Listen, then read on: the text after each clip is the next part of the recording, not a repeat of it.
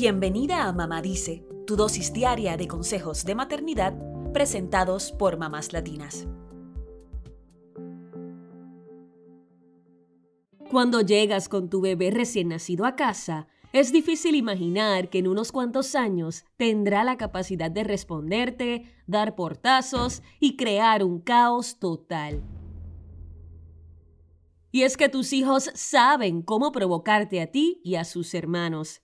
Pero tú y tu familia merecen un hogar feliz y en paz, que esté basado en el amor, el respeto mutuo y la amabilidad.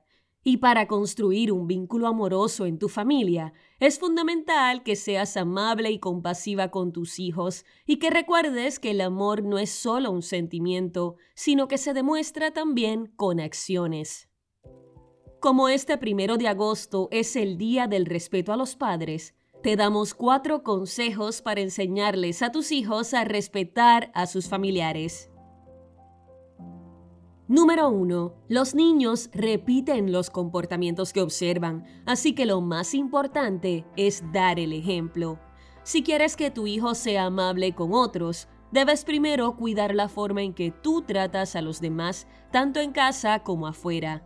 Sé cortés con los maestros y empleados de las tiendas. Los niños están observando, así que debes ser respetuosa en cualquier situación. Si ves que tu hijo le grita a su hermano, la respuesta no debe ser gritarle que se calle.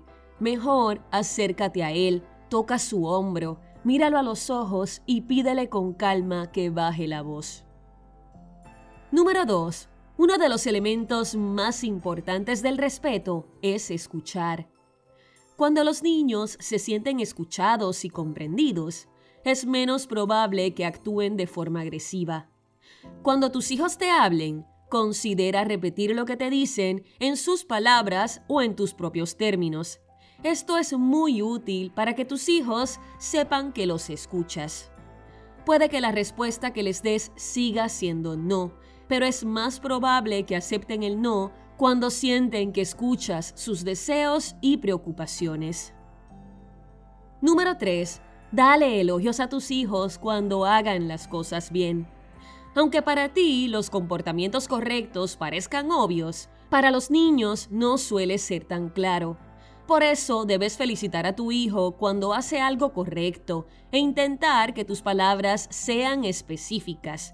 Por ejemplo, en lugar de decir buen trabajo, puedes decir algo como gracias por escuchar a tu hermano, estaba muy emocionado de contarte lo que le pasó en su partido, le alegraste el día.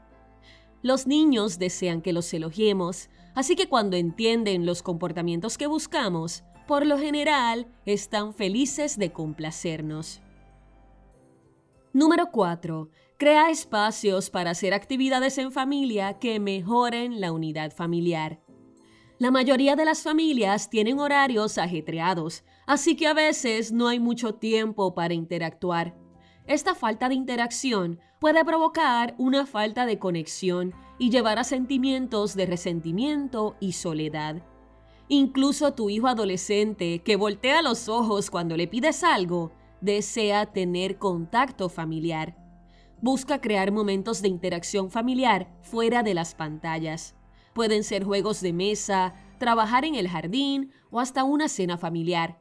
Cuando los niños se sienten conectados con sus padres y entre hermanos, es más probable que se traten con amabilidad y respeto. Nunca es tarde para cambiar la forma en que interactuamos en casa, sobre todo si el propósito es tener un hogar más tranquilo y feliz. Eso es todo por hoy. Acompáñanos mañana con más consejitos aquí en Mamá Dice y síguenos en mamáslatinas.com, Mamás Latinas en Instagram y Facebook y Mamás Latinas USA en Twitter.